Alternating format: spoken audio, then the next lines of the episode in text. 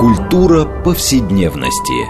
Здесь мы говорим о том, что формирует и наделяет смыслом наше прошлое, настоящее и будущее.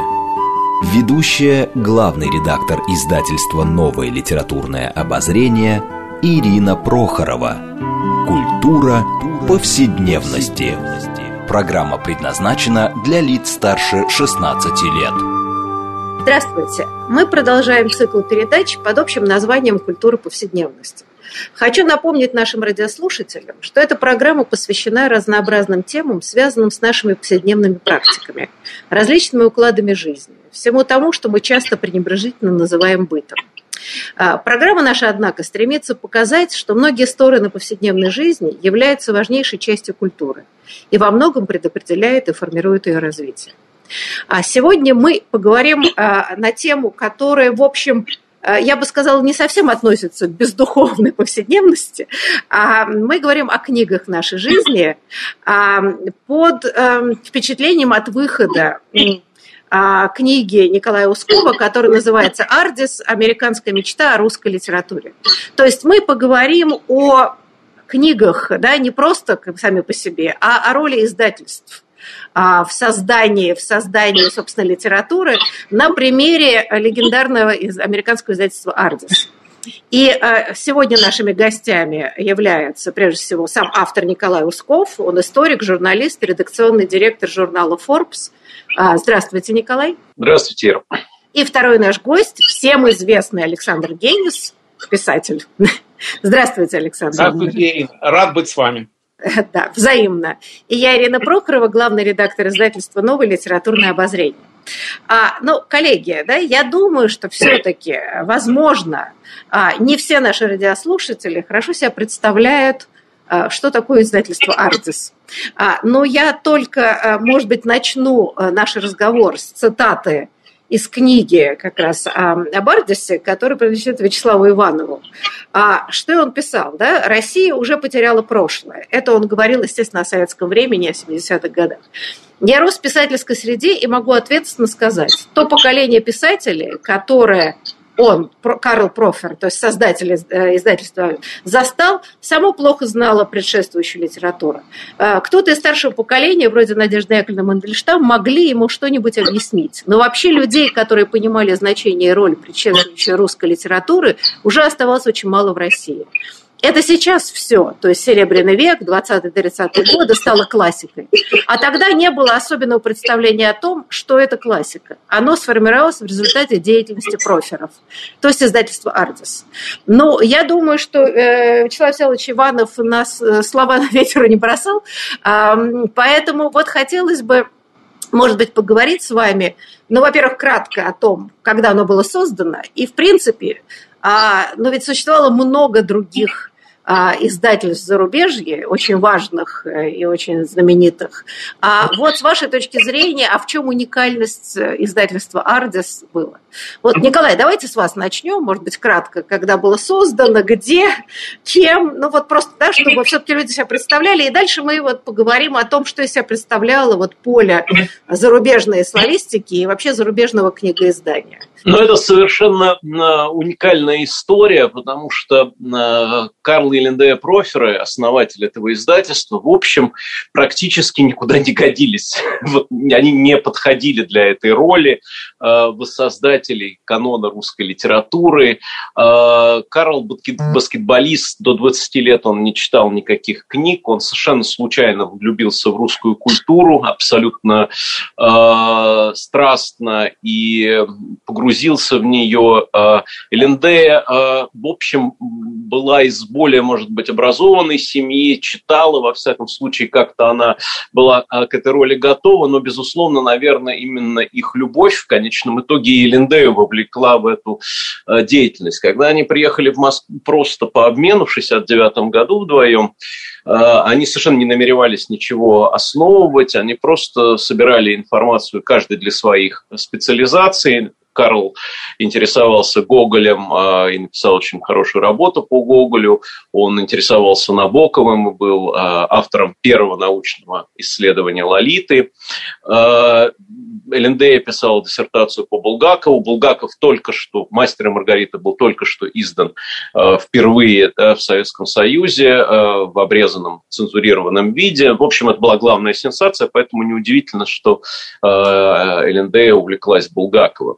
Но они собирались заниматься какими-то своими сюжетами, и вдруг они внезапно познакомились с Надеждой Яковлевной Мандельштам, и совершенно э, обалдели от того, что то, что им казалось в общем прошлым, глубоким, где-то, сказать, э, до Батыевой Русью, а оказывается, это время, в котором э, жили, в общем, их современники, и живы люди, которые знали этих людей, и что на самом деле э, обо всем этом можно как-то рассказать. Они еще не знали, как к этому подступиться, но постепенно у них появилось ощущение, что э, они, э, может быть, единственные люди в мире, которые видят всю картину. То есть они видят через Надежду Яковлевну прошлое, 20 век, прежде всего, который был практически запрещен в Советском Союзе, и никто не знал толком. Э, ну, я подчеркиваю, Булгаков только что, главный роман Булгакова был только что издан. То есть целое поколение людей выросло с мыслью, что Булгаков не написал «Мастера и Маргариты», да, и вдруг внезапно этот роман выходит в середине 60-х годов. И то же самое касалось очень многих произведений. Люди плохо знали Платонова, практически не знали э, Мандельштама и так далее и тому подобное. Да? То есть мы можем Зощенко, можем очень многих называть авторов, практически все они были неизвестны еще. Или известны фрагментарно очень узкому кругу посвященных.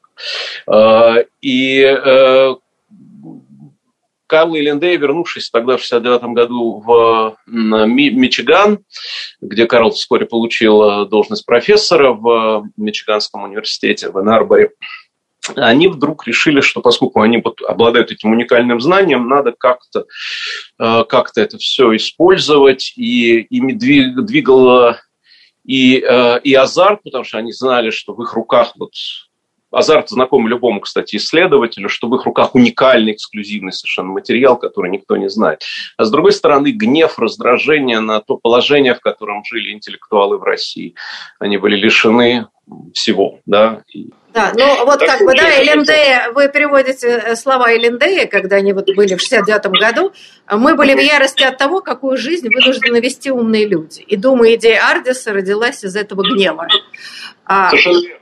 Вот, Александр, а э, ваши какие-то да, соображения, впечатления по этому поводу? Вы задали правильный вопрос. Чем отличалось издательство «Ардис» от остальных русских и зарубежных издательств? Я приехал в Америку в 1977 году, и для меня э, была чрезвычайно важная тема русская литература вообще. Я приехал в Америку за русской литературой, а не за Америкой.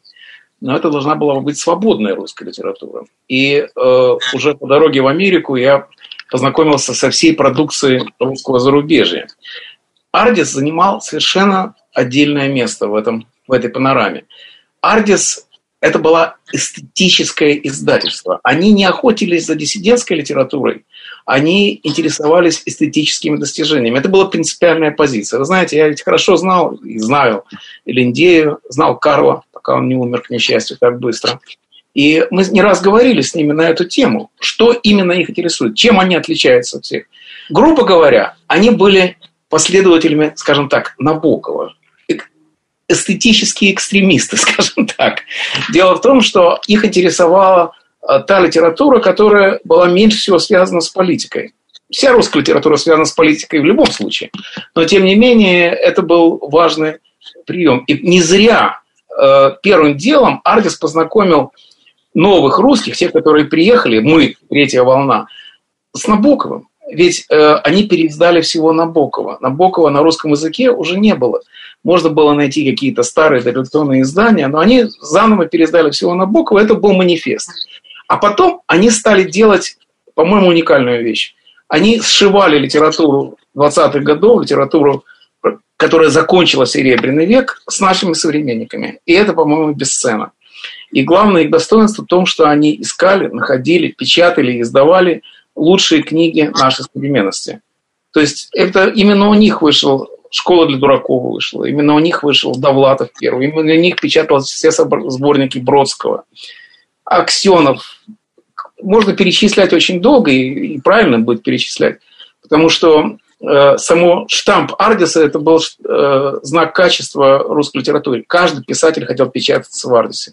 Все писатели, кого я знаю, все хотели там печататься, потому что э, они отбирали лучшие из лучших, это были сливки. Поэтому каждый гордился тем, что может попасть в их каталог.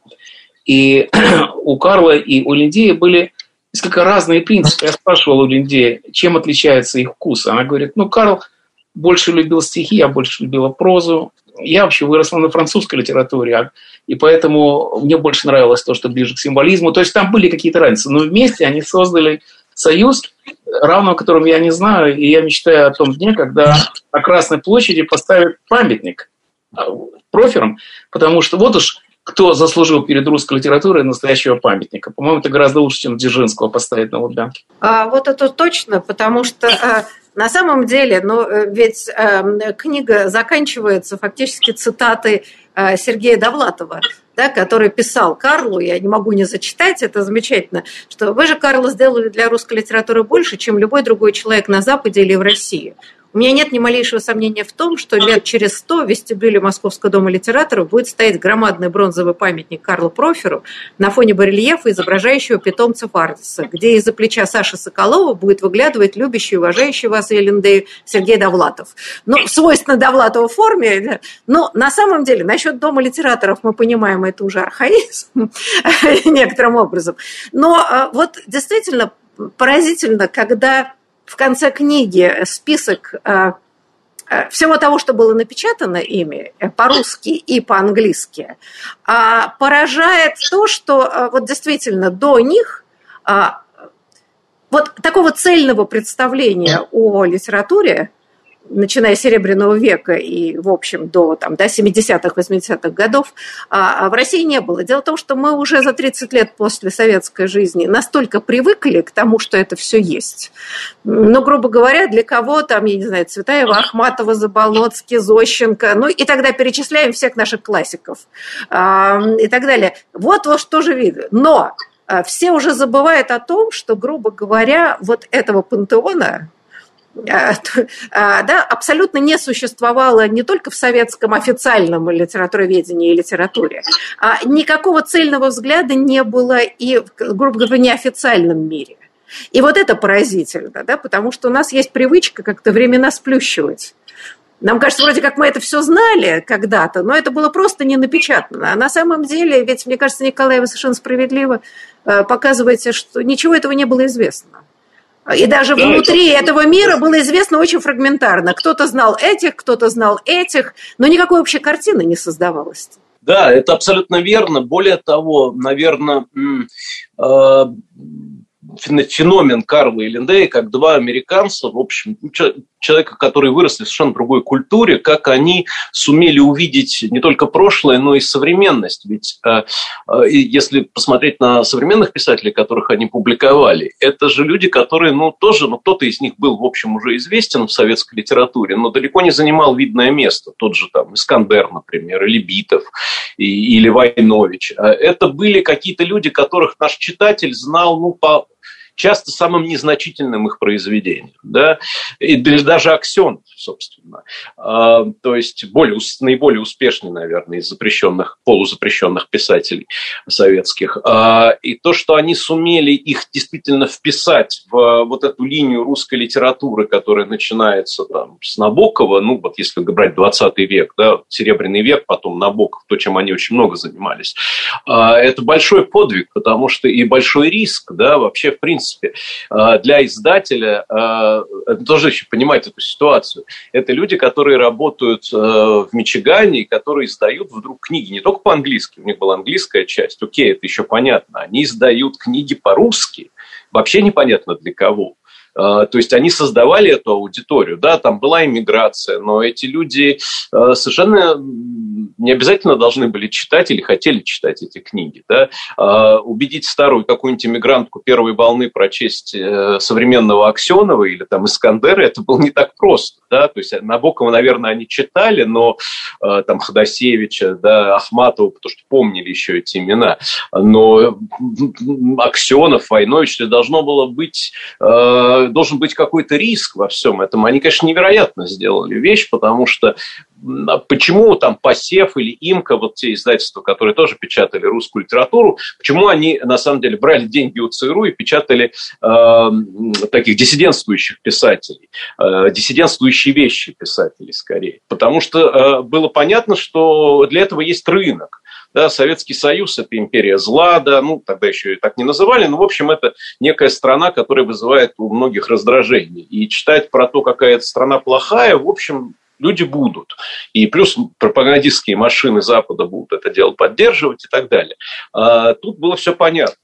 А, а вот э, писать, печатать, например, школу для дураков Саши Соколова, это страшно рискованный шаг. Страшно рискованный. И вот, вот это, мне кажется, удивительно, да, как Карлу удалось э, эм, э, на самом деле идти за своим вкусом, а не за коммерческими какими-то расчетами.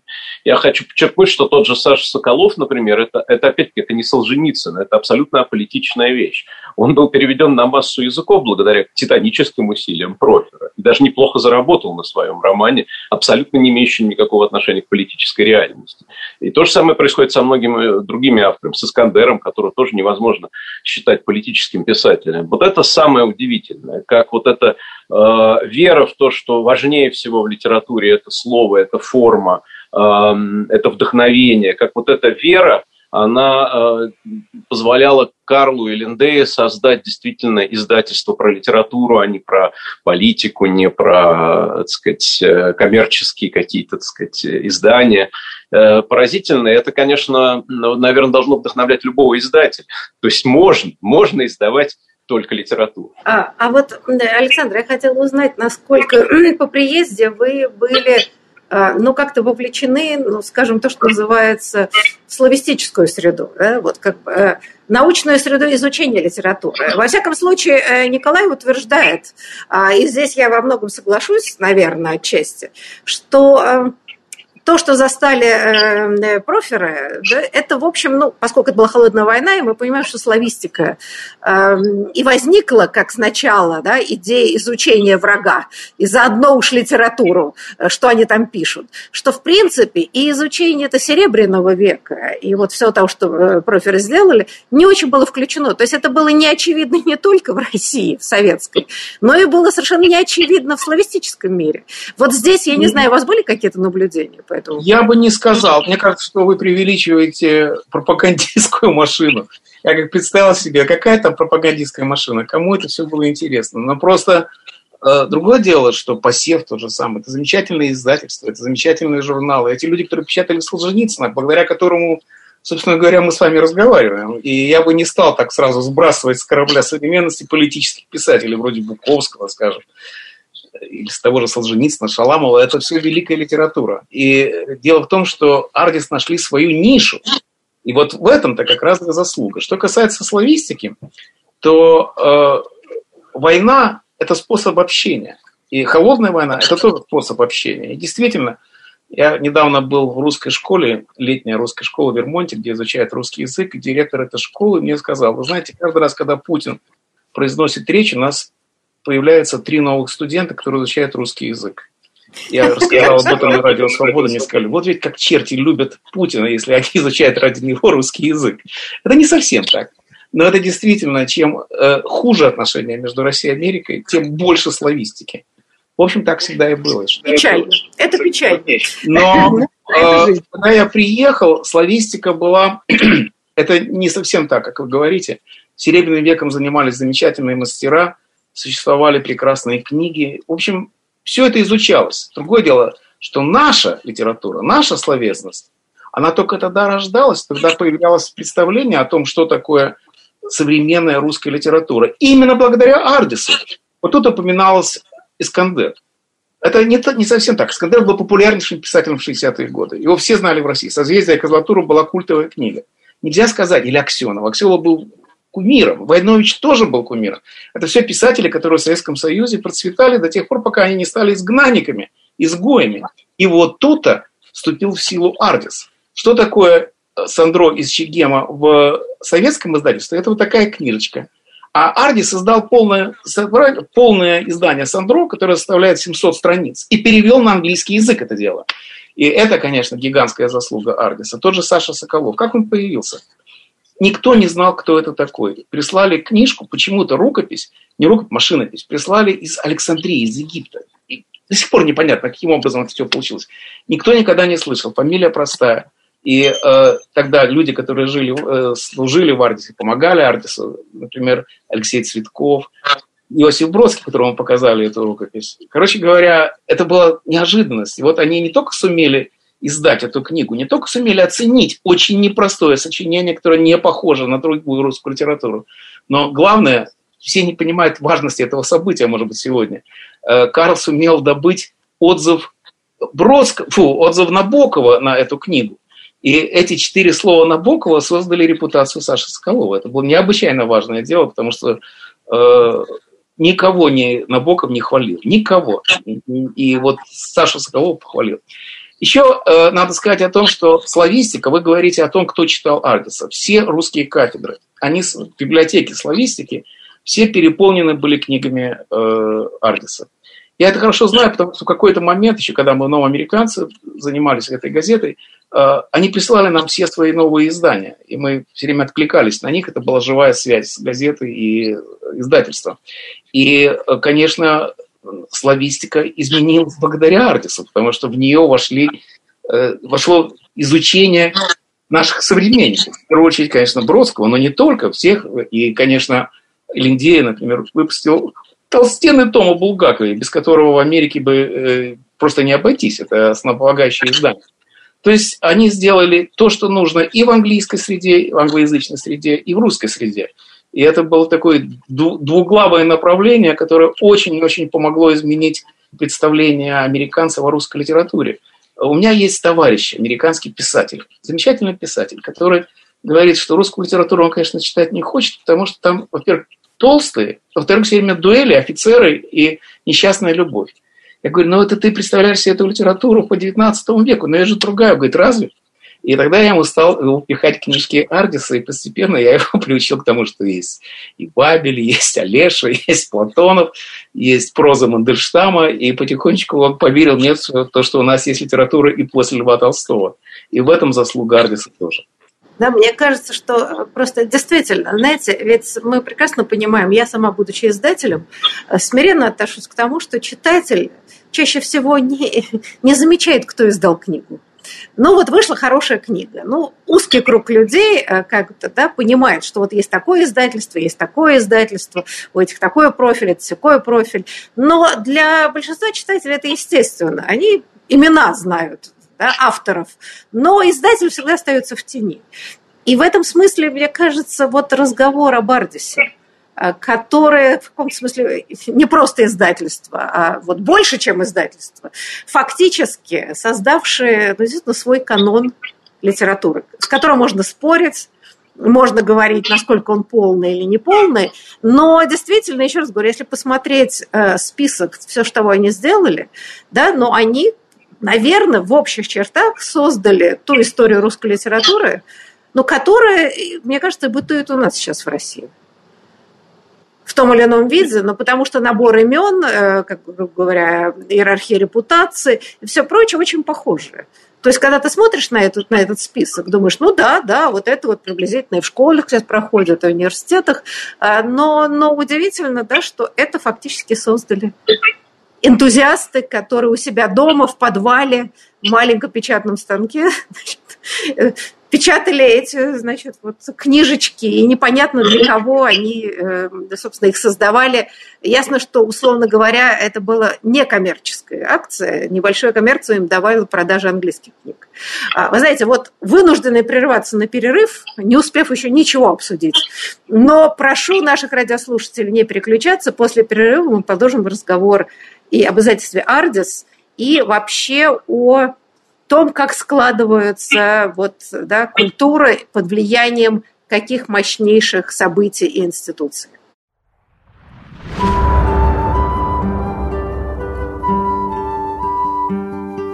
Здесь мы говорим о том, что формирует и наделяет смыслом наше прошлое, настоящее и будущее. Культура повседневности. Мы продолжаем наш, э, нашу программу в рамках э, проекта «Культура повседневности». Напомню нашим радиослушателям, что мы сегодня беседуем о книгах, которые меняют судьбы людей. Э, и в данном случае не, не только о самих книгах и не столько, сколько о таких книжных институциях, как издательство.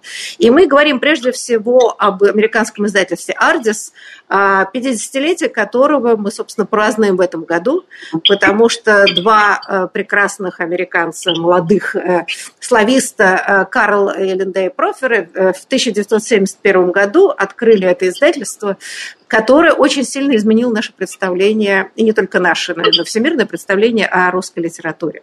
И напомню, что мы сегодня беседуем с автором книги Николаем Усковым, который написал книгу под названием «Ардис. Американская мечта о русской литературе». Он историк, журналист, редакционный директор журнала Forbes. И второй наш гость – писатель Александр Генис. И я, Ирина Прохорова, главный редактор издательства «Новое литературное обозрение», ведущая программы. Знаете, ну вот я хотела вернуться к вот этому серьезному вопросу, как э, э, Карлу Элендею Проферам удавалось лавировать, я бы сказала, в очень, э, в очень, как сейчас бы сказали, токсичной среде русских литераторов, советских литераторов. И дело в том, что да, круг их общения а, ну, понятно, это, с одной стороны, вот либеральная среда, которую значит, Николай подробно описывает. А, и, не только, мы поговорим. И с другой стороны, в общем, сами литераторы друг другу давали, прекрасные литераторы, давали не очень лестные характеристики. Да? Вот в данном случае интересно говорить, как удалось э, проферам вот найти эту вот свободу вне находимости, о чем писал Алексей Верчак, да, вот как они могли, выбирая это, соблюдать такую дистанцию, довольно сложную. Вот, может быть, мы как-то поговорим, отчасти, Александр, вы об этом уже говорили, что они пытались э, следовать критериям вкуса э, эстетического. Но тем не менее, да, вот они познакомились с Надеждой Яковлевной Мандельштам, которая оказалась для них важнейшей фигурой, проводником а, в мир Серебряного века. Они дружили с Бродским, они дружили с э, массой людей, там, да, которые, в общем, не дружили друг с другом.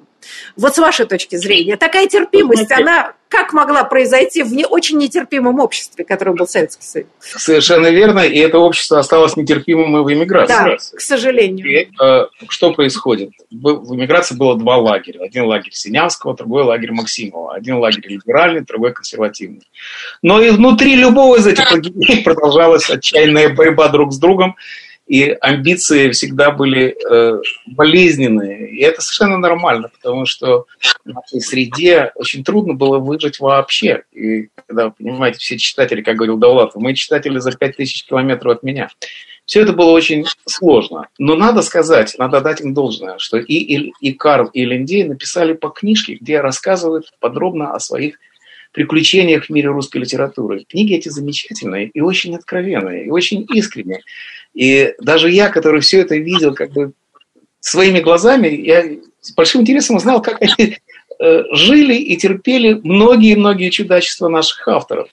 Ну, например, совершенно э, такая довольно жуткая история о книге Ожога Ксенова, когда, которую выпускали в Ардисе. И э, Элендея вообще хотела выпустить десятитомное собрание сочинений Аксенова. И она не успела это сделать, издательство развалилось. Но они были большие поклонники Аксенова, да и я с ним дружил. Книга «Ожог» была очень интересная. Но они, к сожалению, дали ее на отзыв э, Бродскому, который тоже дружил с Аксеновым. Но Бродскому это не, не помешало дать такой отзыв. Эта книга написана Шваброй. И э, Карл Профер пришел в бешенство. Говорит, как вы можете говорить такое, либо они на ты были, как ты можешь говорить такое о книге своего собрата, который, в общем, писал ее условиях советской цензуры, где все ему так трудно. А он говорит, а что я должен был делать, если книга мне не понравилась? И профер сказал замечательную фразу, которая говорит об их отношениях ко всем писателям. Он сказал, не надо было давать отзыв. Не нужно, надо было промолчать. Промолчать это было бы деликатно и интеллигентно. И э, долго он не мог просить Бродскому этого отзыва. Это говорит о том, какие сложные отношения были внутри этого узкого круга э, писателей. Но не надо забывать еще такую вещь. Всем нам страшно льстило то, что два американца, баскетбольного роста Карл и нечеловеческая красавица идея занимаются нашей русской литературой. Это было попросту лестно. Я помню, когда мы с Петей Вайлем отнесли нашу книгу «60-й мир советского человека», которую Ирина и вы издавали. Да. И э, когда Линдия приняла эту книгу, и мы были страшно рады, но гораздо приятнее было другое, что она раз в полгода, когда мы встречались на какой-нибудь конференции, она говорила, где моя книга? И она не оставляла нас в покое, пока мы ее ей не дали.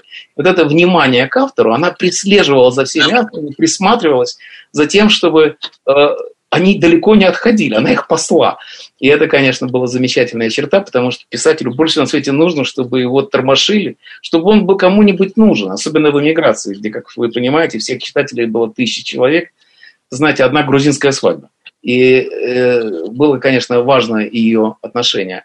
И у них были свои вкусы. Вот она, например, сказала, что Гроссман я печатать не стану, потому что это он из другой среды. И эти вкусы определяли ардистское понятие литературы. Оно было очень широкое, но не безграничное. И в этом отношении э, вкус их, надо сказать, просто замечательный был, как мы видим по каталогу. Недавно я встретился с Лемдией, когда она подготовила книгу «Воспоминания о Бродском». Мы разговаривали об этом. И я сказал, а что бы вы делали сегодня? Она говорит, сегодня я бы не, издав, не основала бы Ардис и не стала бы этим заниматься, потому что сегодня книга как таковая уже потеряла свой статус. И если такое издательство и возникло бы, то оно возникло бы не в Америке, а в Берлине, как она сказала.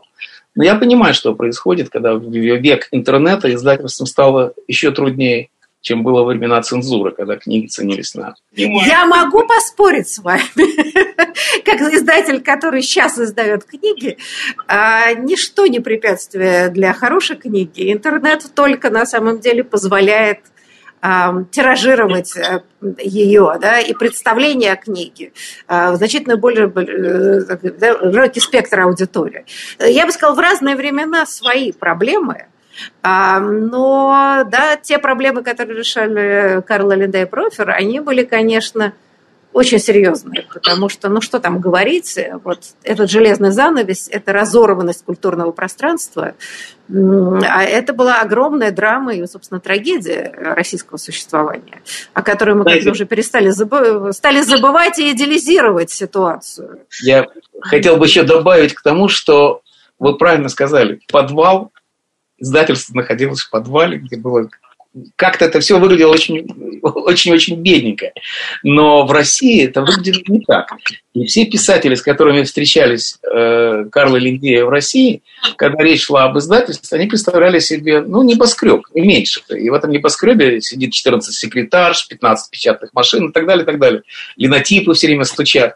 И э, многие писатели, которые приезжали в Америку и впервые встречались с реальностью американского быта, когда все это делалось дома, они были в ужасе, и было страшное разочарование. Но я помню, как начинало, начиналось новое литературное обозрение в однокомнатной квартире новостройки. Помните, Ирина, я к вам приехал тогда? Ну, да.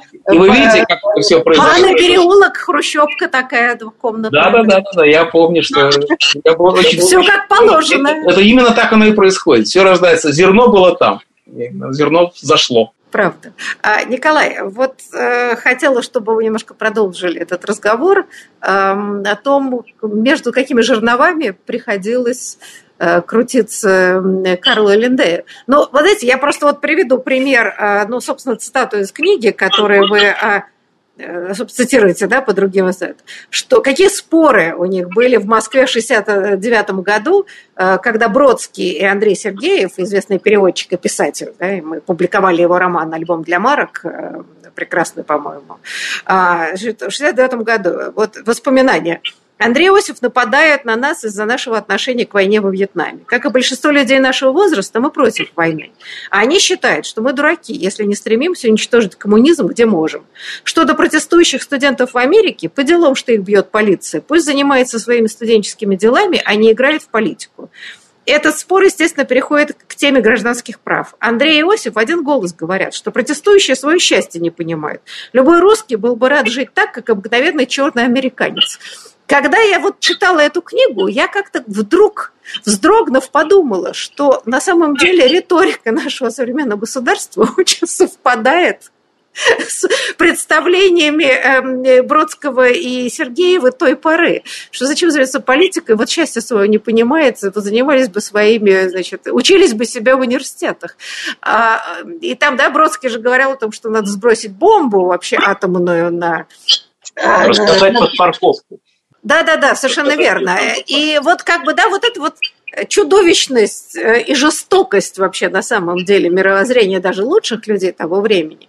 И вот э, эти пацифисты должны были это все слушать и при этом дружить. Вот, может быть, вы объясните, как они находили способы э, вот между этими, да, такими разными группировками и вообще довольно радикальными и отнюдь не демократическими заявлениями вот как-то лавировать. Ну, а у них были реально острые конфликты, особенно, я думаю, нетерпимой была ЛНД, она человек очень эмоциональный, и в этом, и, ну, как всегда, наши, так сказать, недостатки продолжения наших достоинств, она очень эмоциональна во всем, да, и страстна во всем. И Сергеев тот же перестал с, ней, с ними, с проферами общаться через какое-то время. Э, и многие, я думаю, что э, не понимали э, этих американцев, не понимали их либерализма. Им казалось, что они либералы здесь, и они антикоммунисты, но они совершенно не понимали, что такое либерализм и антикоммунизм на самом деле. И, э, конечно, э, э, Карл и Линде драматично спорят, что они были молодыми людьми. Им, конечно, был отвратителен и расизм, и Вьетнам, и они, ну, как бы это было, были они, да, вот они приехали с этими взглядами, совершенно не понимали, почему русские это, этого не чувствуют. Но э, мне кажется, им помогло во многом, ну, помимо там того, что это была их специализация, и они изучали нас примерно как племя туземцев, да, и там туземцы могут оказаться людоедами, но это наша научная специализация, мы хотим их понять. Я думаю, что этот аспект у них был. Но мне кажется, у них... Э, они вообще были готовы к тому, что взгляды, э, политические взгляды, это не самое важное в человеке. Карл прямо об этом говорит, что это что-то второстепенное. И они э, сами не были носителями каких-то стереотипов. Они об этом тоже много рефлексируют, что... И, кстати, Цветков очень хорошо, который у них работал, наш замечательный поэт, он издавался в Ардисе, он тоже об этом говорит, что меня поразило, насколько у американцев нет стереотипов. Вот русские всегда ищут для себя стереотипы, они пытаются уместить сложный, разнообразный мир в какие-то клише. У Карла и Линдея было минимум клише, они старались э, все проверить э, э, самостоятельно, никому не, никому не доверяли до конца, и это им позволило во многом найти общий язык с очень разными писателями, и которые друг друга часто ненавидели. А, и, ну вот, Александр упомянул про взаимоотношения Аксенова и Э, Бродского, да, там есть, я нашел переписку в Ардисе, э, она просто ужасна, чудовищна. То есть они поливают друг друга грязью прямо вот, хотя их так мало, всех этих прекрасных людей, которые чувствуют русский язык, что-то делают, и тем не менее они друг друга ненавидят, да, и мне кажется, вот э, то, что Ардис получился, то, что проферы умели слушать разные точки зрения – и умели находить всегда свой путь. Э, они описывают однажды в одной из антологий, как они вообще формировали этот канон русской литературы. Они просили разных своих знакомых составить список Э, хороших русских писателей, произведений, которые нравятся. И потом этот список гоняли по всем своим знакомым, просили их отметить что-то галочками, какими-то комментариями и так далее. И у них набралась такая огромная папка вот таких отзывов всех-всех знакомых. Там были литераторы, и писатели, и просто читатели, и там специалисты по литературе, и просто общительные люди. И у них более-менее возникло ощущение, что эти люди читают. Да, вот, мне кажется, их э, их э, уважение к чужому мнению, отсутствие стереотипов, э, такая некая чуткость, э, недоверие к э, вот личным каким-то там э, склокам, предубеждениям позволило, конечно, во многом создать уникальное издательство. А, Александр, а э, я бы сказал так, мне интересно, что Э, но обобщение всегда американцы, русские, это тогда всегда очень такие тоже упрощения. А не были ли, э, в общем, как бы чита проферов исключениями в американском контексте? Потому что все-таки риторика холодной войны была очень сильная. И в данном случае... Да. Я не очень понимаю, знаете, я жил в холодную войну, и я жил в Америке, и я жил в России. И в России была риторика холодной войны. Вот это было. А в Америке как бы там ни было, американцам очень мало интересна Россия. Так было тогда и так было сейчас. Конечно, бывают такие всплески ненависти, когда, например, русские сбили самолет пассажирский, корейский, как вы помните, и из всех баров вылили столичную.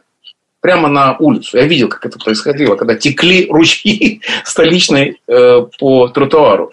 Но это надо было что-то специальное. Когда началась война в Афганистане, мы играли э, в баре бильярд, я сказал, давайте по русскому правилу сыграем. Вы будете говорит, в Вашингтоне, фу, в Афганистане будете играть по русским правилам. Такое бывало. Но вообще в целом рядовая жизнь очень мало зависит от России. Россия находится далеко-далеко в сознании американцев, которые мало-мало интересуются этим. И сейчас то же самое происходит. Э, мы говорим о риторике холодной войны, может быть, это среди славистов. Но опять-таки это не так.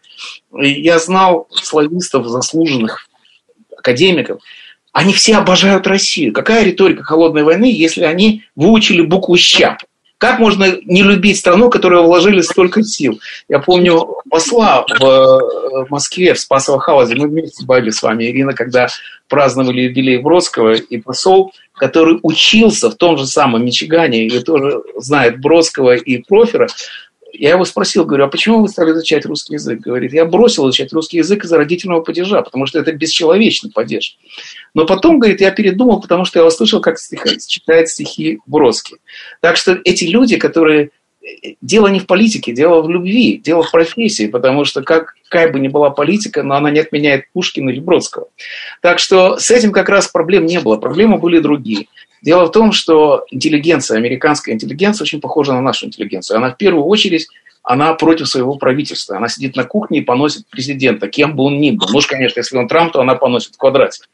И проферы, как и все либеральные интеллигенты, были левыми. Это значит, что они ненавидели вьетнамскую войну, как правильно сказали, ненавидели вообще все, что связано с, с таким режимом. И с этим было очень трудно примириться нашим мигрантам, которые приехали в Америку, потому что они-то как раз хотели, чтобы воевали с коммунизмом. Ну, например, Бродский. Он был ярым антикоммунистом, и он подружился с Сьюзан Зонта, которая была либералкой во всех отношениях. Чем это кончилось? величайшей дружбой двух людей, которые смогли... Крайности сходятся, как известно. Вот это поразительно. Это говорит о том, что американская среда и нас делает терпимее, но и американцы способны э, смотреть на это дело по-другому. Броски многому научил Сьюзан Зонтак, но и она его научила многому. И, знаете, когда речь идет о великих писателях, таких как тот же Броски, то надо понимать, что они разные. Они, когда Броско спрашивали, какой ваш любимый писатель, он говорил, когда? Они разные. И когда я сейчас смотрю, что в России делают из Бродского имперца, и главное стихотворение Бродского – это независимость Украины, вот одно стихотворение он написал, все остальное забыли. То я понимаю, как можно сделать монстра из кого угодно. И проферы отличались тем, что они монстров не делали, а уничтожали. И эти монстры превращались в вполне терпимых людей, которые могут сидеть вместе за одним столом. И этот стол был у проферов. Знаете, но ведь очень интересно, что а ведь проферы печатали и писатели, которые мы называем деревенщиками. Э, да, такой вполне националистический э, так сказать, националистическое направление в русской литературе. И понятное дело, что либеральный лагерь, э, ну, понятно, как относился к деревенщикам, и те отвечали им взаимностью. Хорошо все это застало в 70-е, 80-е годы, а в конце перестройки это вообще были, вот, так сказать, битвы двух лагерей.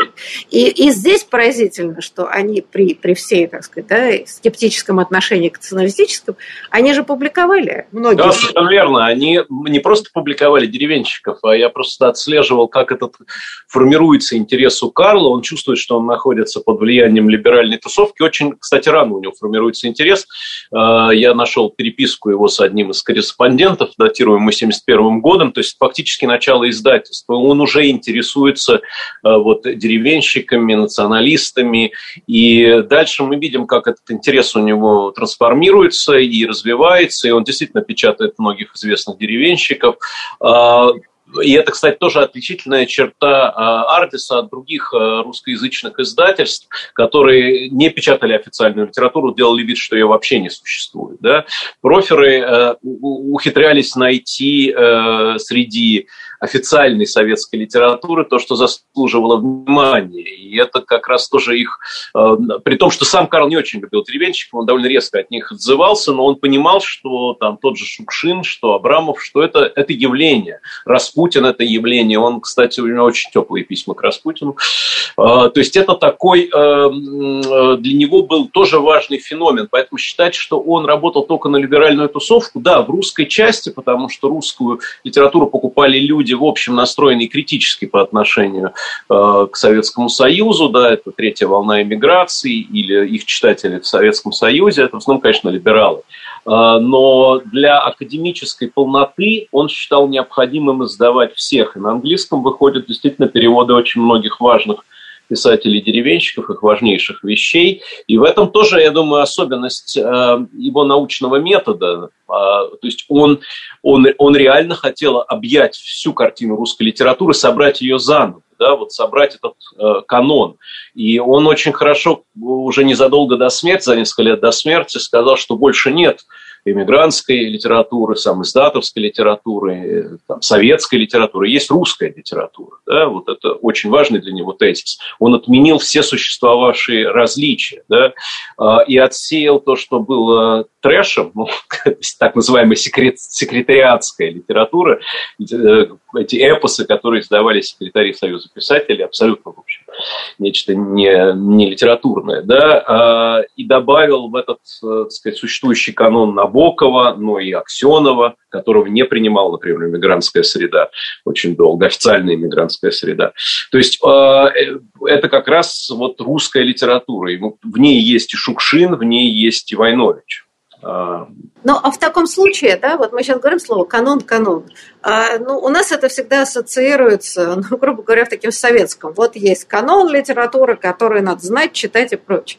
Может быть, здесь это слово не совсем правильно, да? В общем, идея была, ну, по крайней мере, как идея, да? показать спектр, широкий спектр творчества в России, который может быть близок, не близок, да, но во всяком случае они попытались расширить эти рамки – выходя за, вот, так сказать, я не знаю, там очень интересный, да, и это, наверное, очень правильно, очень интересный момент, что Карл, поскольку он поклонник формалистов, то есть литературы ради литературы, искусства ради искусства, он всю свою жизнь ищет в русской литературе нечто, что отличается от такого реализма да, XIX века, от политического реализма. Э, там вот Саша Соколова он находит. Он все время ждет, что русские писатели начнут экспериментировать с формой. И он ищет мучительно вот тех, кто э, кого можно сравнить с Джойсом, с Кавкой, к сожалению, не находит. Он очень разочарован в конце жизни и пишет довольно э, такую грустную статью о том, что, в общем, русская литература, конечно, не такая, как хотелось бы. Вот. В общем, да, на самом деле действительно уникальные люди и уникальный проект, э, в общем, значимость которого нам еще предстоит осознать. Я благодарю наших гостей за участие. Александр и Николай, большое вам спасибо. Это спасибо. было очень замечательно. Спасибо. А нашим радиослушателям хочу сказать, что позднее э, э, расшифровку нашего разговора вы сможете прочесть на интернет-портале Горький. И в какой-то момент мы вывесим нашу беседу в YouTube. Так что, надеюсь, этот разговор будет продолжительный по времени. Большое вам спасибо. Всего доброго. До свидания.